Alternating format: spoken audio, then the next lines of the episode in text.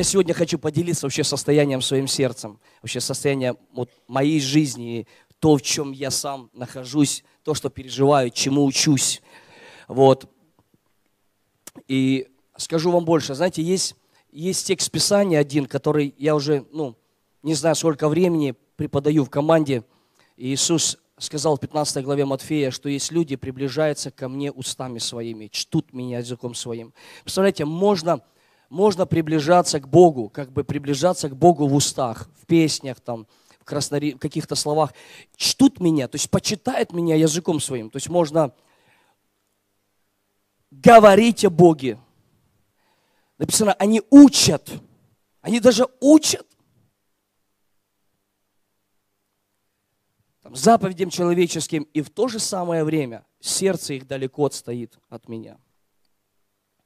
Меня этот текст очень сильно пугает, потому что я вижу, что сегодня очень много есть учений, очень много есть проповедей, есть очень много полезной информации. Но я скажу вам больше, есть много людей, которые ищут в интернете для того, чтобы что-то поделиться людям, как-то впечатлять людей в фразах, каких-то мыслях. Друзья мои, я скажу вам, что в твоей жизни работает только то, что изменило самого тебя. И если это изменило самого тебя, в этом есть помазание. Оно может изменить других людей. Но если оно тебя не изменило, не ожидая, что оно других будет изменять, это просто фразы, это пустые слова, это просто чтить Бога устами своими.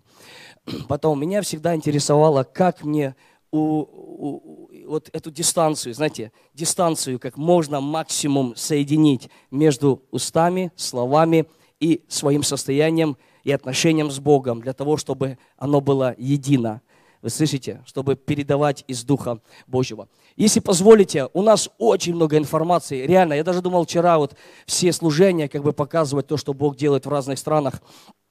Но, к сожалению, многие из них, они на английском языке, но в России очень много молодых людей, которые понимают по-английски. Это короткие буквально вот, ролики. Вот, мы сегодня утром покажем, если позволите, сейчас. И вечером тоже мы покажем из разных мест. Вот этот ролик интересен тем, что буквально вот последние крусейды вот мы делали на границе с Суданом. Граница с Суданом, где мусульманская страна.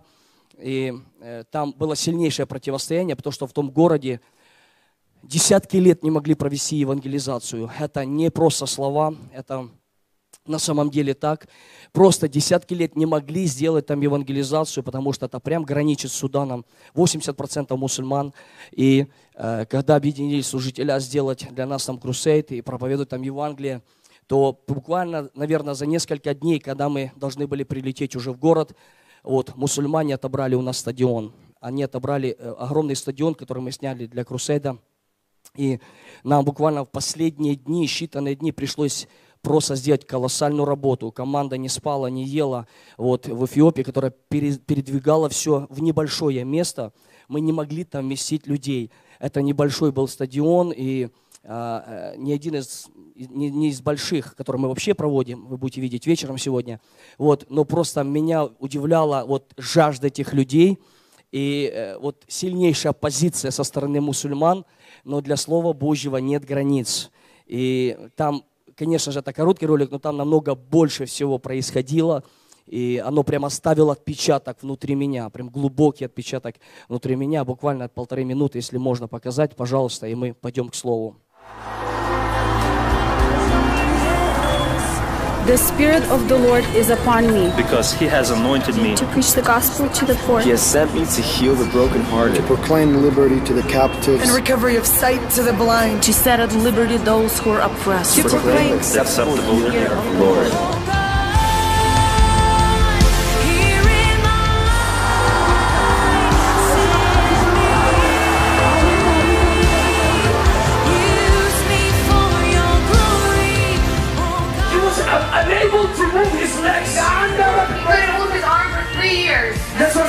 Command every evil spirit to leave your body. She, she, she could not lift her hand. The hand is still hitting your body.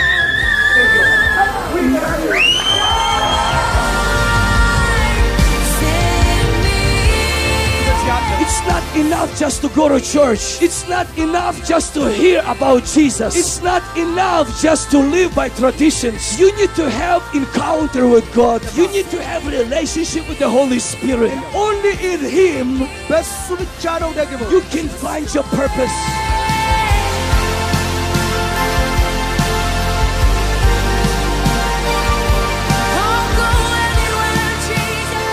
power of God in this place.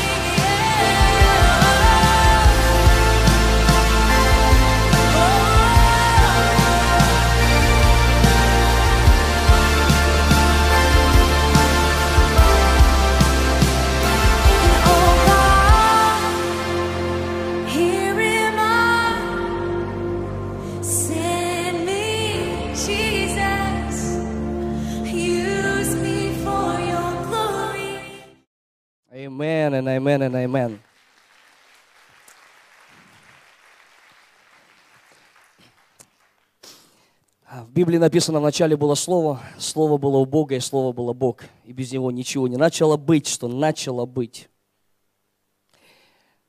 Вот это слово, мы знаем, оно обозначает логос. Но если вы будете изучать само слово логос, то вы обнаружите, что слово логос в оригинале обозначает expression of idea, то есть высвобождение идеи или мысли. Вы знаете, для того, чтобы мне озвучить волю, воля – это внутреннее состояние человека, это мышление человека, это его внутренний мир. Для того, чтобы озвучить мои мысли, мне нужно высвободить слово.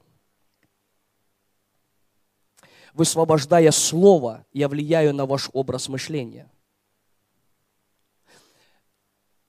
Для того, чтобы Богу было озвучить свою волю, здесь на земле, как на небе, Он послал Слово. Иисус, который воплотился в теле и пришел на эту землю, его проповедь заключалась «покайтесь, ибо приблизилось Царство Небесное». Слово «покайтесь» обозначает измененный образ мышления. Это изменить свой образ мышления. Потому что старый образ мышления не способен вместить мнение Бога или мышление небес здесь на земле. Иисус говорит, я говорю вам о земном, и вы не способны это понять. Что будет, если я начну вам говорить о небесном? Меня всегда интересовало мнение Бога. Я именно этим захвачен. Я делюсь с вами откровенно то, чем сам, то, в чем сам нахожусь, или то, о чем переживаю, или том, в чем варюсь. Меня всегда интересовало мнение Бога. Я понимаю, что есть некий опыт у нас, есть некие уровни познания. И вообще, если вы помните, в третьей главе филиппийцам апостол Павел пишет и говорит, что он забывает заднее, простирается вперед, почести высшего звания в Иисусе Христе. И там ниже он пишет, впрочем, кто до чего, до чему, э, э, кто до чего достиг, так мыслит, и по тому правилу живет. То есть каждый человек, по сути, он живет по правилу своего внутреннего достижения. В Боге, в познании. Одно дело, что мы знаем много о Боге, другое дело, когда мы знаем самого Бога или имеем откровение, имеем познание. И я верю, что вот как раз познание формирует твое духовное мировоззрение внутри тебя, от которого ты опираешься, делаешь какие-то выводы, какой-то опыт, э, чувствительность. И, дорогие мои, я верю, что как раз вот в этой сфере мы должны всегда идти дальше в сфере познания для того, чтобы изменялось правило жизни, то есть изменялся наш образ жизни. Поэтому я прислушаюсь, мне интересно, то, до чего достигает человек, и как он делится о Боге, и имея свои какие-то переживания в сфере познания, озвучивая частично волю Бога, озвучивая свою меру откровения здесь на земле, я верю, оно влияет на наше формирование, оно, оно влияет на наш образ мышления. Но всегда есть два взгляда. Есть взгля- взгляд снизу, то есть от видимого мира, и есть взгляд сверху, э, от Божьего мира, мира Царства Божьего. И как раз об Иисусе в том же, той же первой главе Иоанна написано чуть ниже, что, что был свет истинный. Если был свет или есть им свет истинный, это обозначает, что есть свет не истинный. Абра- об Аврааме написано, что он не помышлял. То, что видели его физические глаза, потому что физические глаза, его человеческие ощущения и все его человеческое восприятие видело его уже старое тело, которое невозможно было уже ничего изменить в этом мире. И он написано, что сверх надежды поверил Богу и на несуществующее говорил как существующее. Дело в том, что если оно не существовало в этом видимом мире еще, то это не обозначает, что его вообще нет. Потом Библия говорит, что есть свет истины, который просвещает всякого человека, пришедшего в этот мир. Вот именно это заинтриговало всю мою жизнь. Потому что есть свет не истинный. Свет не истинный – это временный. Вопрос того, что видят мои физические глаза, от этого у нас есть логика. И зачастую мы говорим, ну, конечно, ну да, ну где-то там у Бога, но в реальности все по-другому.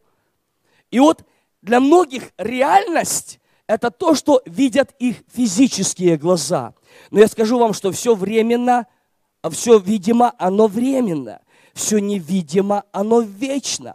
Поэтому если и есть реальность, то она вечная.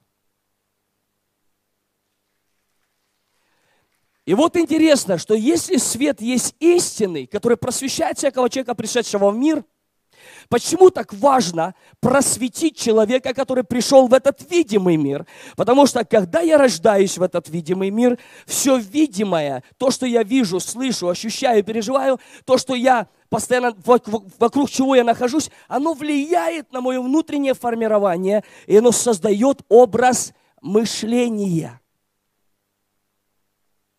И часто мы называем это логикой, образ нашего мышления. Поэтому каждый человек, который пришел в этот мир, и он вырастает в системе видимого управления, за которым стоят также люди, воплощая определенные идеи, так как существует два мира. Я вчера говорил, я просто продолжаю вчерашнюю проповедь. Есть духовный мир тьмы и есть духовный мир света. И теперь человек стоит перед выбором, и куда он больше инвестирует свое время, в тех сферах у него познания. Если он просто живет в системе мира, и у него реально нет времени, чтобы инвестировать в присутствие Божье, чтобы быть и отделять свое тело, отделять себя, чтобы находиться в отношениях с Богом, то для него реальность – это то, что видят его физические глаза – Но чем больше мы отделяем свою жизнь для того, чтобы быть с Богом, в этом важность, подчеркиваю второй раз, служение искателей Бога, в том, чтобы быть с Богом, то я хочу сказать вам, что в твоей жизни может быть свет истинный, который просветит тебя, и именно это станет твоей реальностью. Поэтому видимая реальность она показывает нам правду. Правда заключается от того, что мы озвучиваем логически. Если, скажем, я чувствую какие-то вещи в своем теле, я прихожу в больницу, и я имею встречу с доктором, и доктор, просветив мое состояние или мой организм, он может обнаружить, к примеру, во мне рак, и он скажет правду – он мне скажет правду, что в тебе есть раковые клетки. У тебя есть рак на определенном стадии. И это звучит правда, логическая правда. Но в чем сила просвещения? В том, что есть свет истинный, который просвещает меня. И даже если в видимом мире доктор озвучивает правду, то есть в духовном мире доктор, который провозглашает истину. И истина заключается в том, что я уже исцелен 2000 лет назад.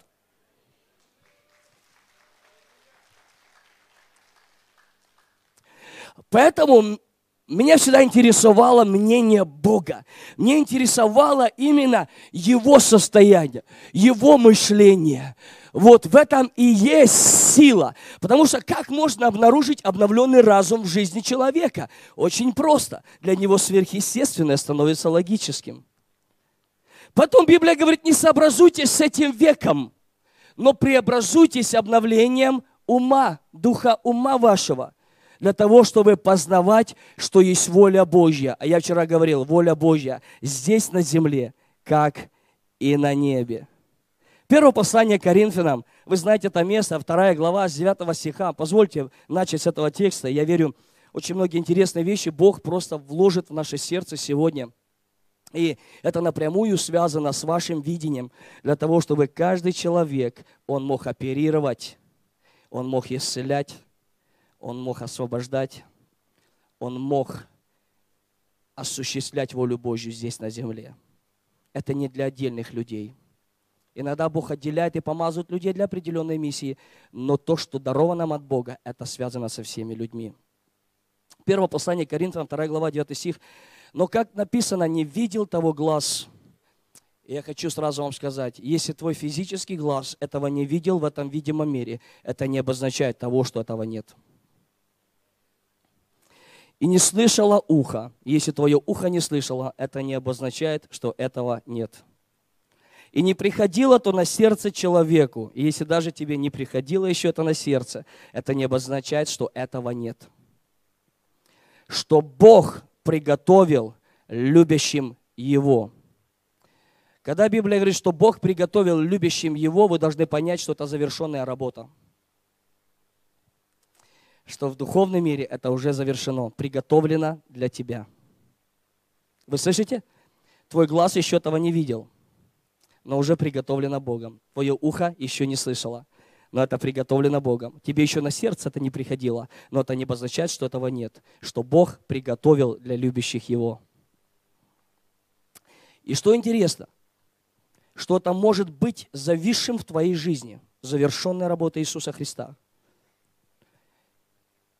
И это может остаться на текстах Священного Писания.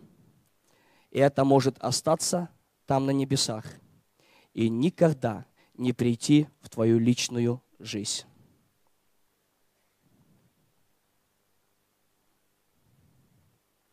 Я попрошу максимум внимания, чтобы мы могли услышать сегодня, уразуметь.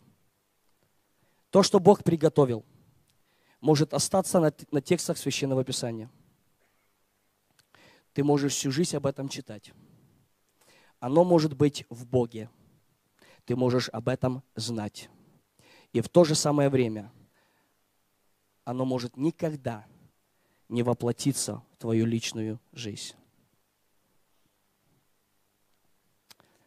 Каким же образом это приходит от текстов, от сферы духа, от завершенной работы в этот физический, материальный, мой личный опыт и мою жизнь здесь на земле, как на небе?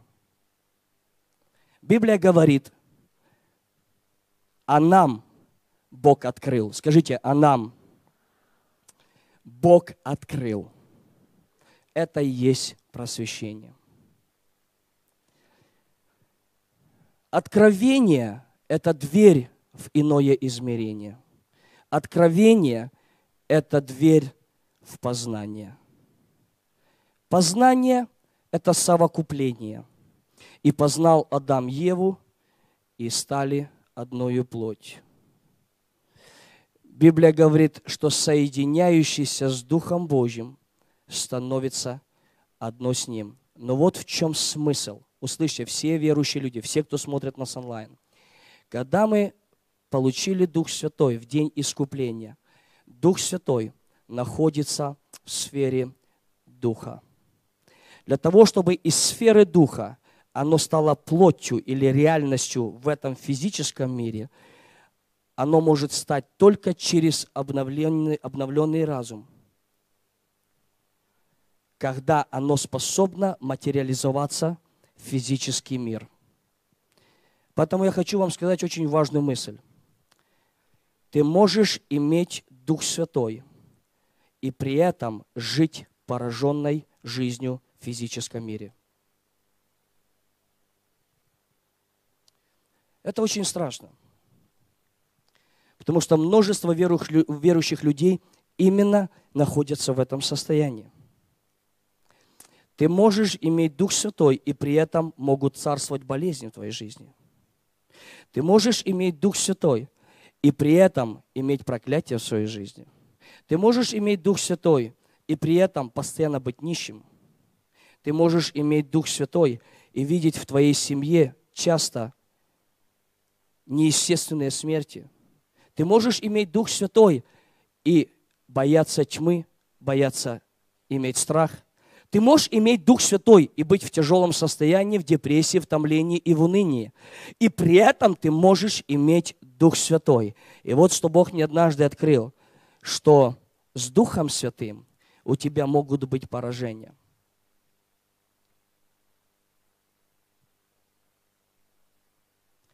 Но в Духе Святом есть стопроцентная победа Иисуса Христа.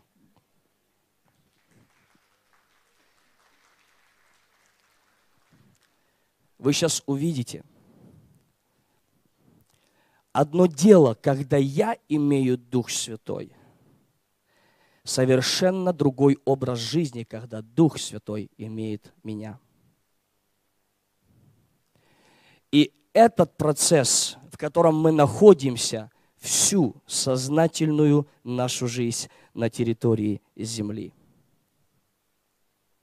Процесс обновления ума связан со всем процессом моей жизни. И сегодня поделюсь практически, каким образом это происходит и материализуется в физическом мире. Поэтому дело в том, что когда происходит откровение, откровение просвещает меня. Через откровение есть соединение на уровень откровения, есть совокупление с Божьей природой в моей жизни, что теперь становится сферой познания внутри меня. И это от тебя уже никогда никто не сможет забрать. Самое большое богатство – это твой внутренний божественный мир. Богат не тот, кто больше всех имеет. Богат есть тот, кто меньше в чем нуждается. Библия говорит, а нам Бог открыл это Духом Своим, ибо Дух проницает глубины Божьи. Одиннадцатый стих. Ибо кто из человеков знает, что в человеке, кроме Духа человеческого, живущего в нем, так и Божьего, никто не знает, кроме Духа Божьего. Но мы приняли не дух мира этого для того, чтобы говорить, что то, что видят мои физические глаза, это моя реальность. Нет, мы не для этого приняли. Мы не дух приняли этого мира. Библия говорит, но мы приняли дух от Бога, дабы знать дарованное. Скажите, дарованное. Дабы знать. Мы приняли дух от Бога, дабы знать дарованное нам от Бога. Мы приняли дух от Бога, чтобы знать дарованное нам от Бога. Сейчас об этом пойдет речь. Дальше написано, что и возвещаем не человеческой мудрости, изученными словами, но изученными от Духа Святого, то есть научены от Духа Святого, соображая духовное с духовным. Душевный человек не принимает того, что от Духа Божьего, потому что он почитает это безумием. И не может разуметь, потому что об этом надо судить духовно. Но духовный судит о всем, а о нем судить никто не может. Ибо кто познал ум Господен? Это текст из Старого Завета пророка Исаии, чтобы мог судить его. Это 40 глава Исаии. Но дальше в Новом Завете апостол Павел говорит, а мы имеем ум Христов. Потому что когда Он воскресил Иисуса из мертвых, Он воскресил нас вместе с Ним. И в себе Он посадил нас на небесах. Поэтому 3 глава Колосинам апостол Павел говорит, «Итак, о горнем помышляйте, то есть о небесном. Если хотите знать, как Бог видит ваш образ на этой земле, изучайте Царство Божье. Как Он хочет видеть ваш образ здесь, на земле. Вы знаете, что слава царя в концепции царства – это одно из моих любимых направлений изучать о Царстве Божьем. И вот что я понял или изучил, в то, что вообще в концепции царства слава царя заключалась не только в его величии, а в образе людей, которые находятся в его царстве. И именно образ жизни людей в царстве определял славу и уровень царя. Царь создавал образ, учи, э, образ жизни в своем царстве ради себя. В этом был его имидж, в этом была его слава. Слава не в том, что царь сам богат, царь не имеет ни в чем нужды, и весь народ в его царстве страдает. Нет, слава царя заключалась как раз, что его уровень славы заключается в образе жизни людей в его царстве, который показывал величие царя.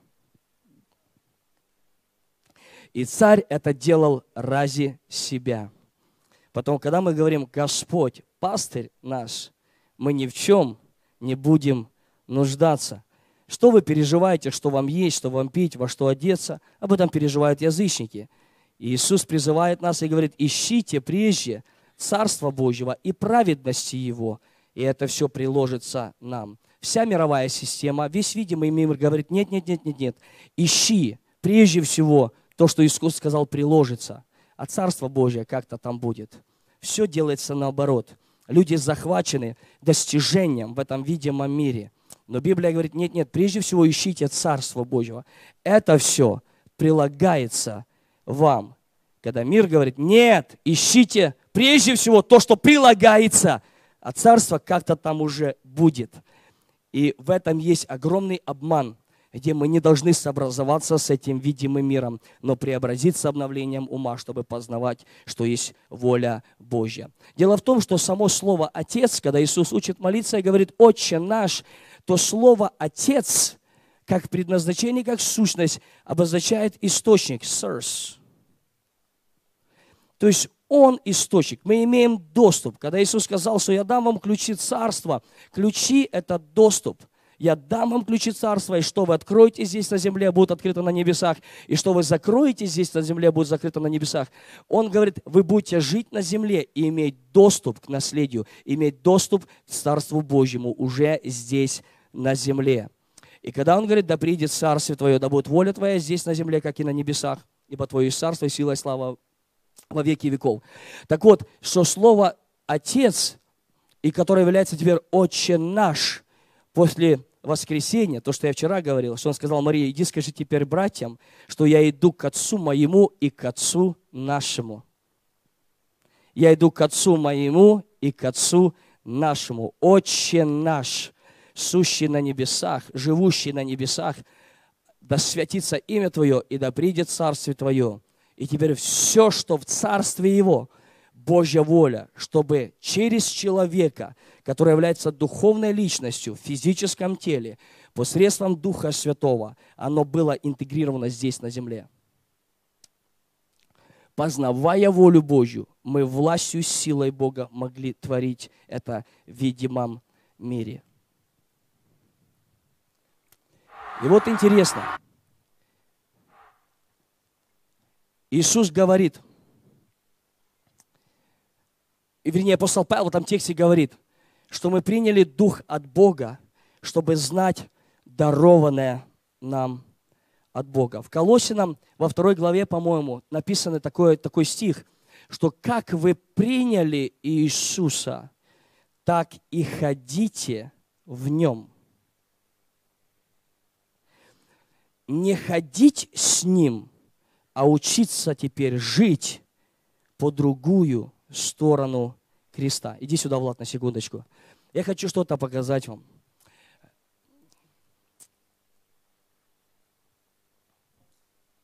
Чтобы мне объяснить следующие мысли, которые Бог вложил в мое сердце, я хочу показать большую разницу образа жизни христиан, верующих людей. Потому что все, что по первую сторону креста, это связано с милостью Божьей. По первую сторону креста все пророки, весь закон является где-то водителем ко Христу. По первую сторону креста доминирует закон. И интересно, что в первом послании Коринфянам, если помните, в последних э, главах написано в 16 главе, по-моему, что сила греха, сила греха – закон. Слово «сила» – то же самое слово «дунамис», которое употребляется в первой главе Деяния, когда апостол, вернее, Лука пишет о том, что вы примете силу, когда сойдет на вас Дух Святой.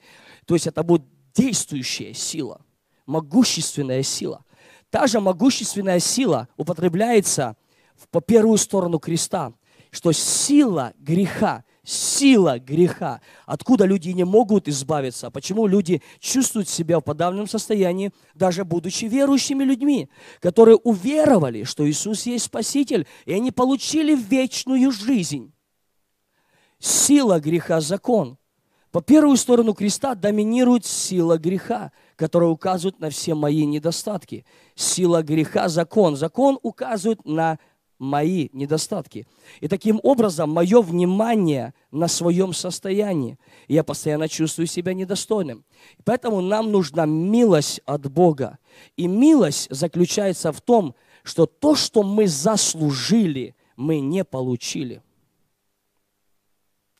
Мы с вами заслужили смерть. Мы все, написано, лишены славы Божьей. Все согрешили, и все лишены славы Божьей.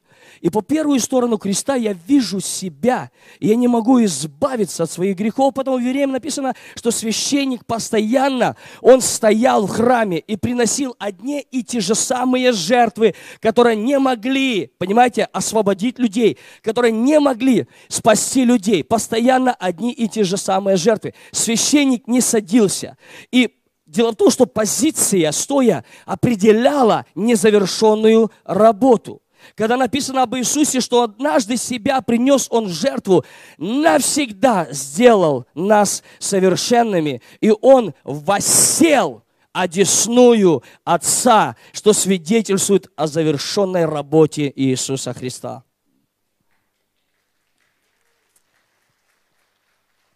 По первую сторону креста я соприкасаюсь с милостью Божьей.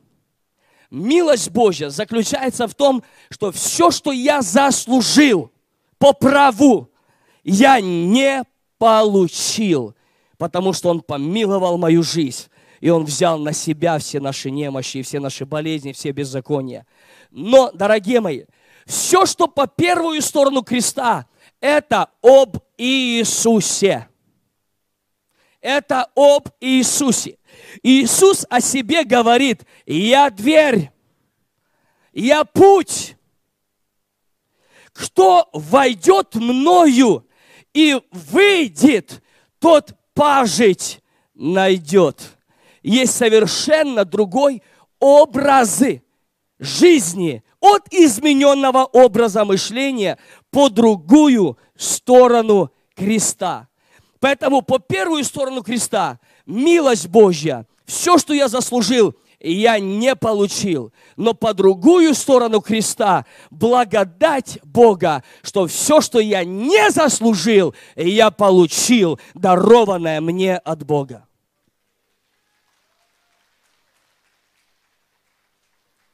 И вот два образа мышления, или вот два образа жизни. Есть многие верующие, Почему дьявол так сильно сражается за то, чтобы мы не перенесли наши кафедры? Потому что по первую сторону креста звучат проповеди из горы Синай, но по другую сторону креста звучит послание из горы Сион. Вы слышите? По первую сторону креста дьявол использует букву, которая против меня, но по другую сторону креста Дух Святой использует слово, которое за меня. И многие по сегодняшний день, это может вас не касается, и многие, кто смотрит нас онлайн, они проповедуют об Иисусе людям, которые уже 20 лет как уверовали в Иисуса. Из-за этого все обетования, мышление царства, обновленный разум, исцеление, жизнь в свободе, жизнь в победе, она не приходит в жизнь людей в полной мере в совершенной работе Иисуса Христа. Люди постоянно в состоянии рабского образа мышления, потому что есть определенный образ мышления старшего брата. И он заключается в том, что когда Бог принял, или Отец принял блудного сына, написано, он принял его здоровым и одел ему персень, что обозначает власть или сыновство. Но старший брат, когда пришел, и он услышал музыку и танцы, и это все, что там происходило, он говорит, я не войду туда. И он к отцу приходит с претензией, если вы помните, и он говорит, я столько лет у тебя тружусь, и ты мне не дал. И вот в чем образ мышления. Рабский образ мышления. Или мышление непознания, то, что мы имеем в Духе Святом. Заключается, что мы постоянно просим у Бога, чтобы Он дал.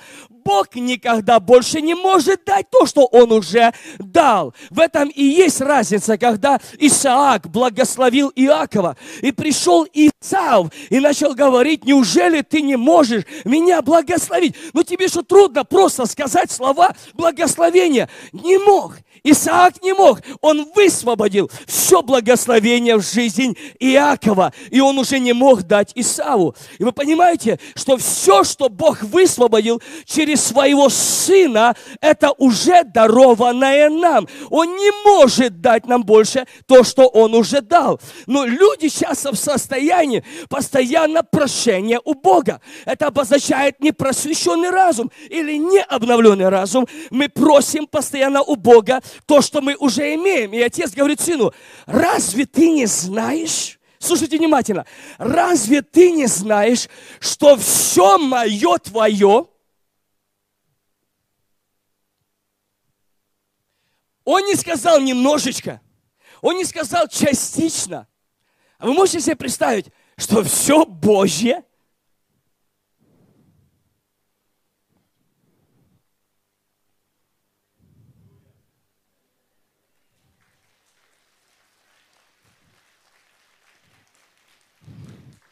все благословения, все обетования, все наследие, все серебро, все золото, абсолютно, вся земля и все, что наполняет ее, все является Божьим.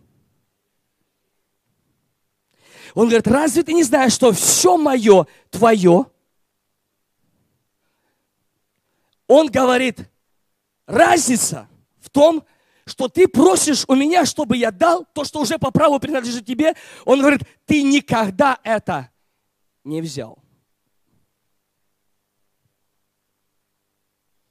Вы знаете, когда ваш сын заходит домой, я не думаю, что он каждый раз спрашивает, когда открывает холодильник.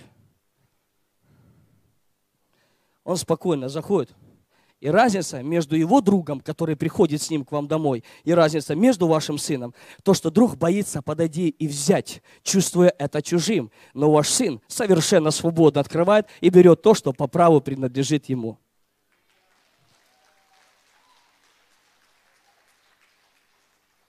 И вот в чем сила.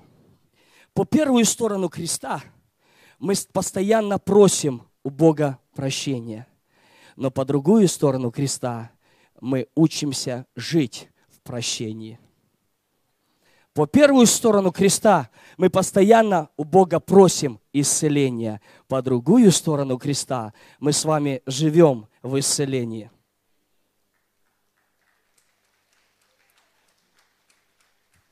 По первую сторону креста мы у Бога постоянно просим свободу. По другую сторону креста, там, где Дух Господень, там свобода. И вот смотрите, в чем сила. Дух Святой, Он дан нам по другую сторону креста. Дух Святой работает на завершенной работе Иисуса здесь на земле. Все, что завершил Иисус на земле, от слова «завершилось», стало основанием и началом для каждого из нас в Царстве Божьем. Дух Святой, Он каждый раз ведет к нас к победе. Дух Святой и Его роль в нас, потому что есть миссия Духа Святого на этой земле. Библия говорит, что Он с вами будет, потом Он в вас будет, и есть момент, когда Он на нас помазывает для служения. Но миссия Иисуса здесь на земле привлечь людей к Иисусу. Поэтому каждый раз, когда вы открываете уста благовествовать, Дух Святой начинает работать с этой личностью, чтобы привлечь ее к Иисусу.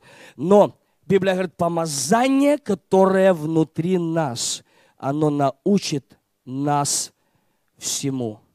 И Библия говорит, что а нам Бог открыл это Духом Своим. Мы приняли Дух Святой не просто, чтобы молиться на иных языках, потому что это дар Духа Святого, это не личность Духа Святого, но личность Духа Святого, которая действует на завершенной работе Иисуса. Она учит меня и усыновляет меня с небесами здесь, на земле, в сфере Духа. Дары Духа Святого, они оперируют по другую сторону креста. И очень страшно, когда люди имеют дар, но не обновленный образ мышления. Тогда они даром могут погубить очень много людей. Потому что множество сегодня проблем даже в сфере пророческого дара, когда оперирует дар, но не обновленный разум. Вы понимаете, это очень страшно, потому что обновленный разум и все дары, они на платформе завершенной работы Иисуса Христа. Давайте воздадим Богу славу.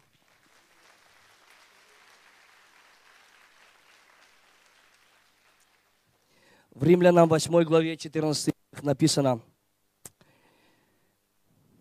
«Ибо все вводимые Духом Божьим суть сыны Божьи». Вводимые Духом Божьим – это имеющие ум Христов. Это обновленный разум.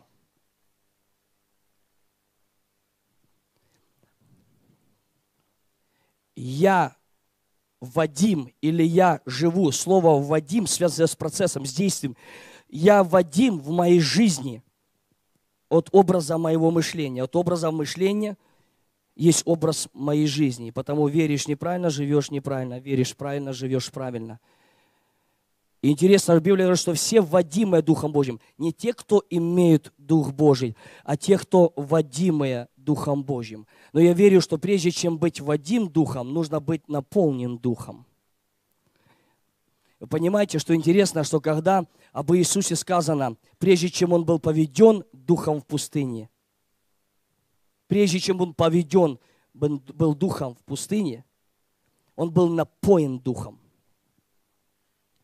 И потом Дух повел его в пустыню.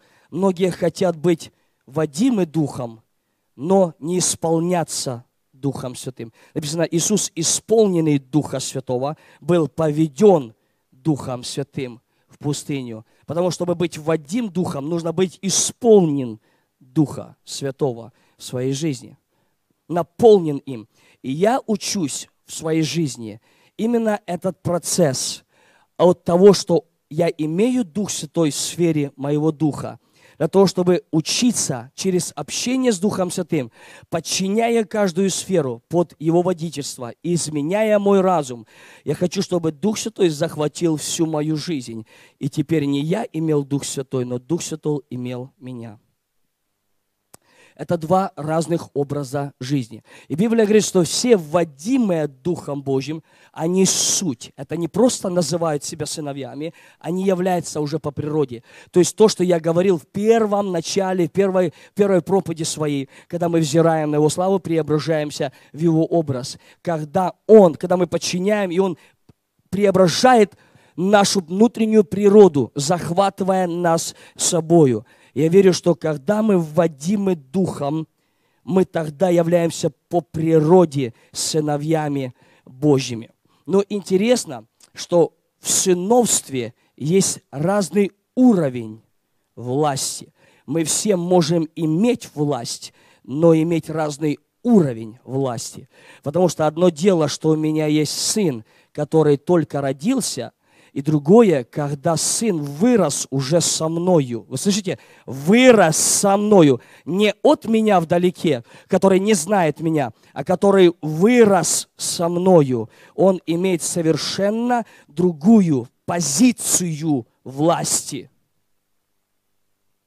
И Библия говорит в Римлянам 8 главе, ибо все водимые Духом Божьим суть сыны Божьи, потому что вы не приняли духа рабства, чтобы опять жить в страхе, но приняли духа, слышите, усыновление, потому что Дух Святой сошел с небес. И Царство Божье, оно в Духе Святом. Все обетования Божьи мы имеем посредством Духа Святого.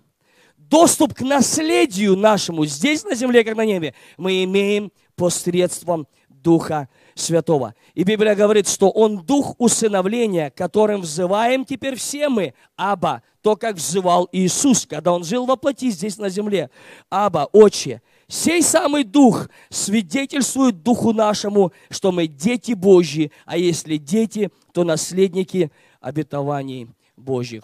Я хочу оставить одну важную мысль, и мы помолимся сегодня утром. Когда Иисус уходил из этой земли, первое Он сказал, я не оставлю вас сиротами. Мы эти тексты знаем, мы эти вещи читаем в Библии. Мы их считаем. Но интересно то, что многие верующие люди на этой земле, они живут как сироты.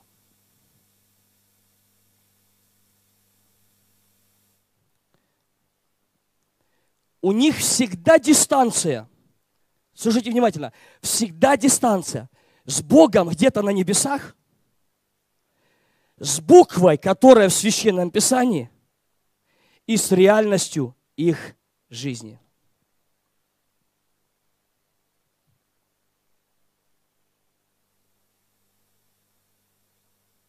Мы часто осуждаем фарисеев. Мы судим фарисеев за то, что они не приняли Христа. Библия говорит в первой главе Иоанна, что пришел к своим, и свои его не приняли. А те, которые приняли его, верующие во имя его, он дал власть называться детьми Божьими. И мы часто осуждаем фарисеев за то, что они не приняли Христа по одной причине, что они знали Бога Отца через тексты Торы, они знали Его через Тору, через то, что было написанным. И вот представьте, когда вдруг вот эта буква, она воплотилась, и она пришла к ним, и ожила. И когда эта буква начала действовать, вы должны понять, что то, что написано в одной фразе, часто даже в Священном Писании, в Евангелии, апостол Павел пришел из Филиппа в Коринф, или из Коринфа там, в, Фессалоник, Фессалоники, Фессалонику.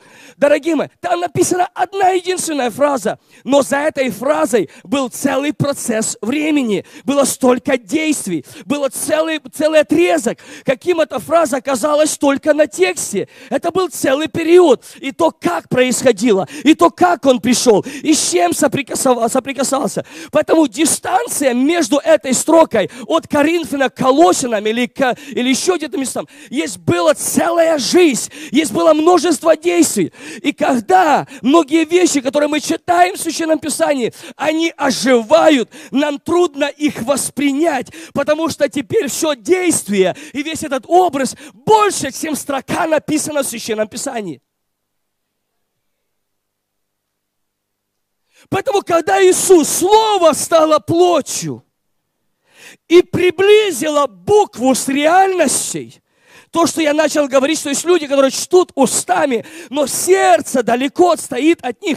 Ты можешь цитировать текст своими устами, но это никогда не стало реальностью твоей личной жизни. Иисус четко понимал, что когда Он уйдет из этой земли, драгоценные, то теперь Его жизнь, Его слова, точно так, как в Старом Завете, они были записаны в текстах Торы. И люди смотрели на Отца через призму буквы.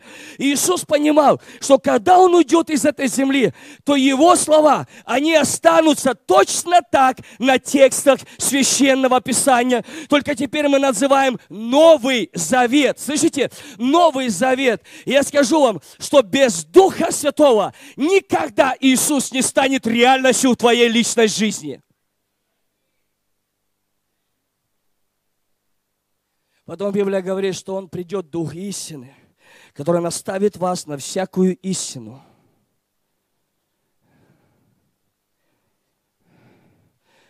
И вот что я хочу сказать вам. Многие верующие люди,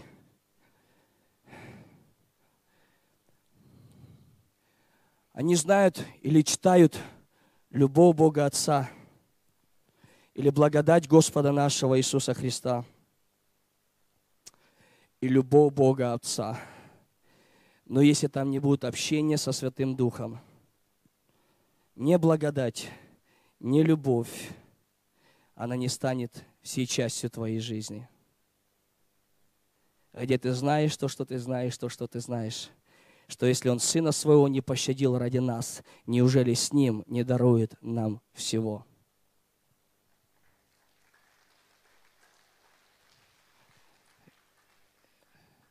И если мы не будем строить общение с Духом Святым, мы на этой земле проживем христианскую, сиротскую жизнь. У нас всегда будет дистанция между Богом Отцом и Иисусом через букву текстов Писания Слова и активизацией или реальностью, воплощением моей личной жизни. Усыновление – это не один акт, это процесс через общение. Чем больше я начинаю дружить с Духом Святым, тем сильнее усыновление с небесами чем больше я расту с Духом Святым, тем реальны небеса в моей жизни сейчас. Дело в том, что вечность, она не впереди тебя, вечность, она внутри тебя. Будущее, оно не впереди тебя, будущее, оно внутри тебя.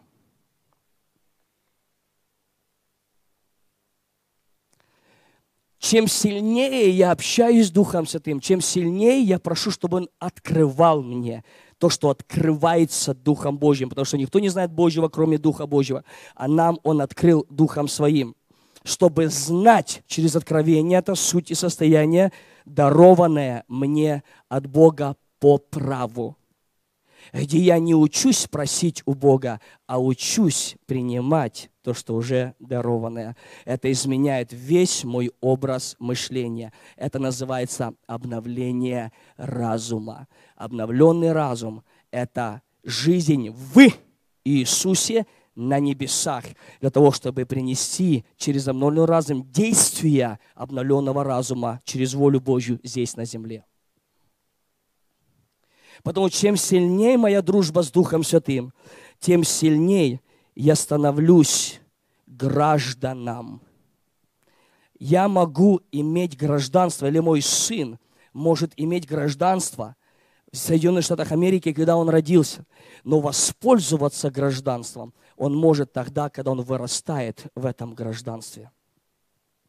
И чем больше я расту с Духом Святым, тем сильнее – статус сыновства, тем сильнее усыновление с небесами в моей личной жизни.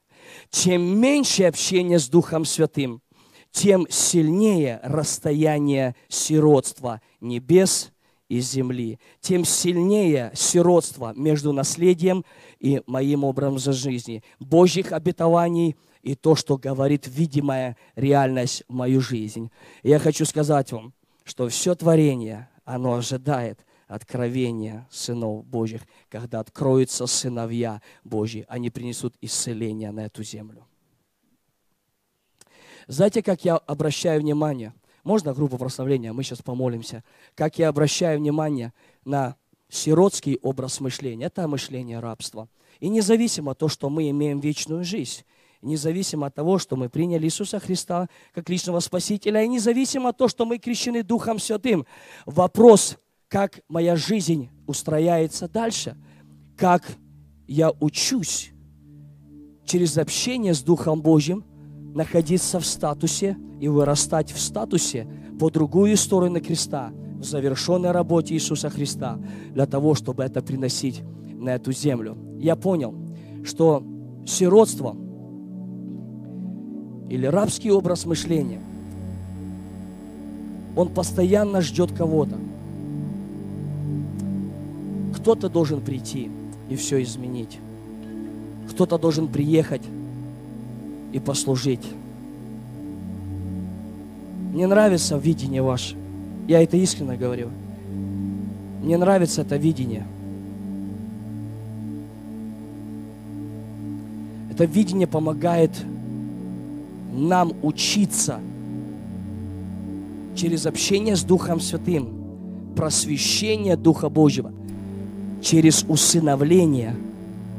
Оно помогает всем нам, как тело, расти, развиваться или расти возрастом Божьим. Написано в Колосинам, когда мы растем возрастом Божьим.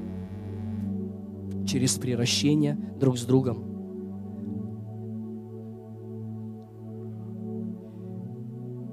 Люди, которые постоянно чувствуют дистанцию, они всегда чувствуют себя недостойными. Люди, которые чувствуют сиротство, они всегда ожидают, что кто-то должен сделать. Кто-то должен молиться за больных, кто-то должен изгонять бесов, кто-то должен принести благословить. Постоянно молитва «Дай Господь». Я скажу вам, люди, которые начинают дружить реально с Духом Святым на этой земле, для них небеса будут намного сильнее реальностью, чем видимый мир. И как раз они не небеса пытаются удивить обстоятельствами видимого мира, а в обстоятельства видимого мира приносить небеса, мир Божий.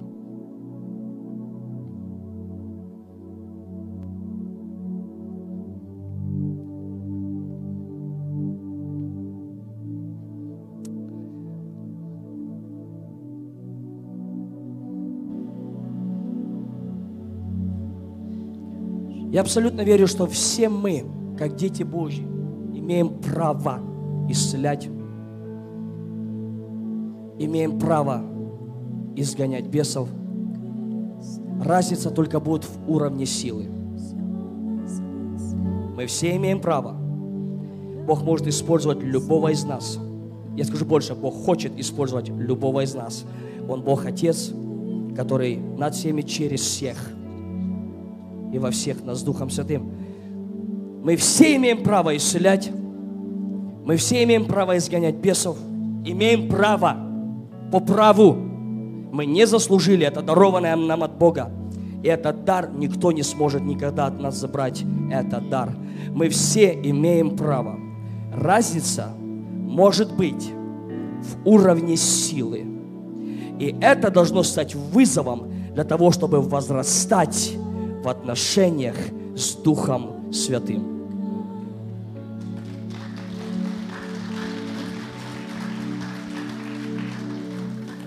Власть – это статус сыновства. Сила через уровень взаимоотношений. Сила Божья – это вознаграждение за близость с Духом Святым. Потому что Его сила в Его сущности. И чем больше я дружу с Ним и соединяюсь с Ним, тем сильнее Его сущность через меня. Это не то, что я заслужил. Это результат моей близости. Это не для особых людей. Это для жаждущих людей. Бог нелицеприятен. Бог нелицеприятен. Бог нелицеприятен. Нет. Просто не все ищут самого Бога. Поэтому я убежден, что власть в позиции сыновства, но сила на стороне взаимоотношения.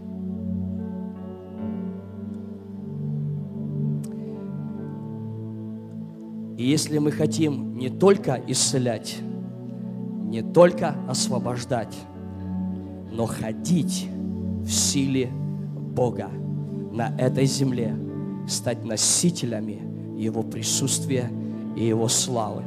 Я в этой сфере мог бы очень много, много говорить. Мое время ушло, потому что немногие знают, что есть им сила Божья. Поэтому, не понимая, судят по взгляду очей, решают дела по слуху ушей. Многие знают это с теологической сферы, богословского познания, но не через общение с Духом Святым. Я хочу сказать вам, что блаженные нищие Духом, ибо их есть не писятники, не харизматы, не баптисты, не адвентисты, никакая религия, их есть Царство Небесное.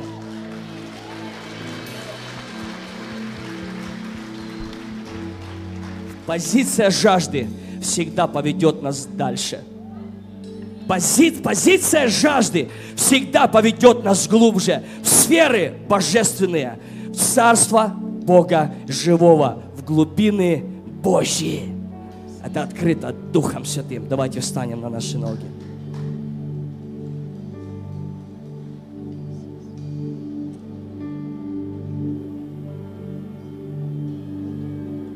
Сегодня вечером я буду проповедовать об огне Духа Святого. Я хочу, чтобы сегодня вечером мы пришли на служение с огромным ожиданием и с огромной ответственностью того, что Господь, сегодня мой вечер. Я не иду ради моих друзей, я не иду ради моих близких, я не иду ради кого-то, я иду ради себя. Меня коснись, меня поведи дальше. Когда я дал свою жизнь Богу, я говорил всегда это Богу по сегодняшний день, что я не хочу быть хорошим христианином, быть только благочестивым христианином. Это очень правильно. Это все присутствует. Я говорил Богу, я не хочу просто называться.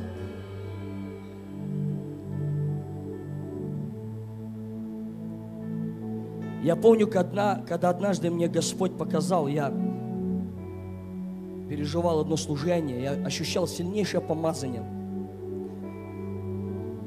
Я под помазанием просто находился в силе Божьей. Это удивительное состояние. Я очень люблю это состояние. Если кто-то думает, что это не важно, ну оставайтесь про свое мнение. Я очень люблю это. Оно меняет меня всегда. Оно мне дает еще больше жажды, оно дает мне еще больше страсти. Я еще больше хочу дружить с Духом Святым. Я еще больше хочу возрастать в силе, в познании, в благодати Божьей. Я помню, находился под сильным помазанием. Меня еле держали на сцене. Я реально переживал славу Божью на своем теле. Я помню, я вернулся и молился вечером, мне Дух Святой сказал, вот то, что ты переживал на сцене, это есть статус сыновства.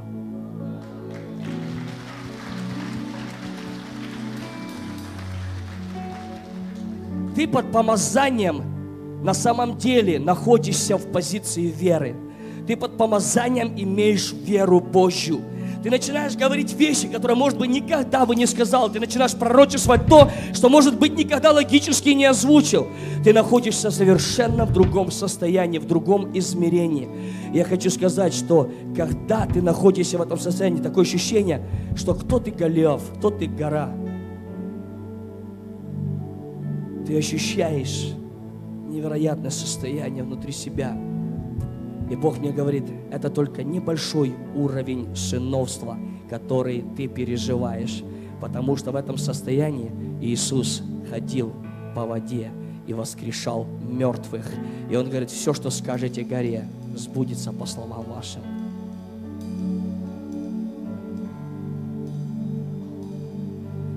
Я хочу призвать всю церковь, драгоценная.